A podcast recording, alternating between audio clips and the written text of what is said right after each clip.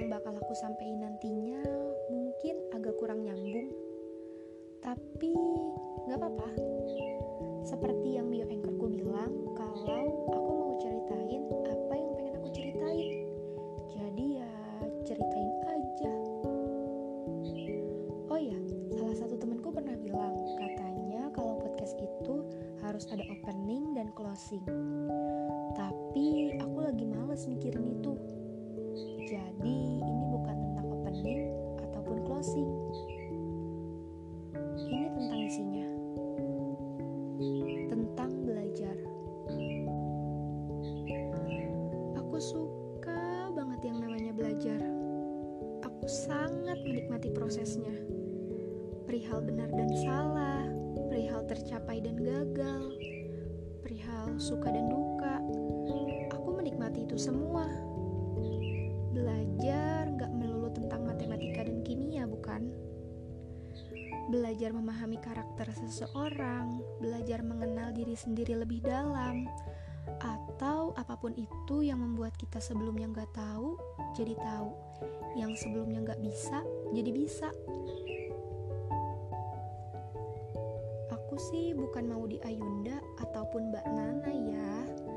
Makanya dulu aku ngerasa aneh banget karena aku suka belajar dan gak suka olahraga.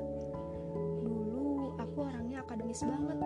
Cuman pelajaran aja yang aku pikirin. Sedangkan hal lainnya gak aku pikirin. Yang penting aku juara satu. Entah apa yang aku kejar waktu itu. Orientasiku tentang belajar sempit banget aku jadi manusia yang egois pada waktu itu.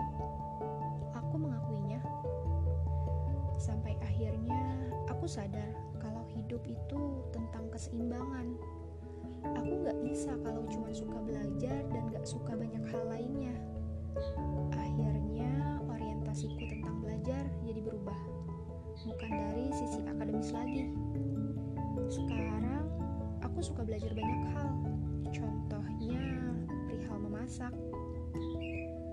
Sejatinya, sebagai wanita yang tumbuh kian dewasa, seharusnya di usia ini sudah pintar memasak, bukan? Tapi aku belum pandai di bidang itu. Kadang aku ngerasa itu bukan bidang aku. Gak pernah ada yang mengapresiasi karena selalu gagal. Kadang pengen nyerah dan gak mau lanjut. Tapi aku sadar akan fitrahku. Dan juga motivasi terbesarku adalah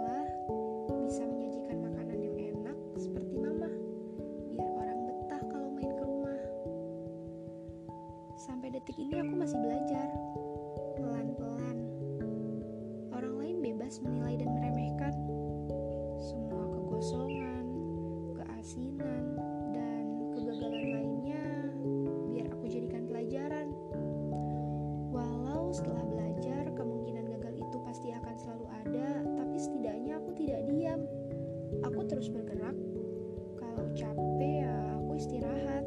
Nanti lanjut lagi.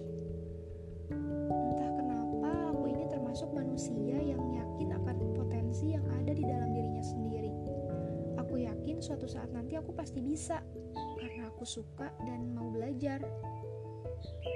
Hal itu yang bikin aku menghargai setiap prosesnya. Kalau untuk soal menghargai, bukan cuma perihal memasak,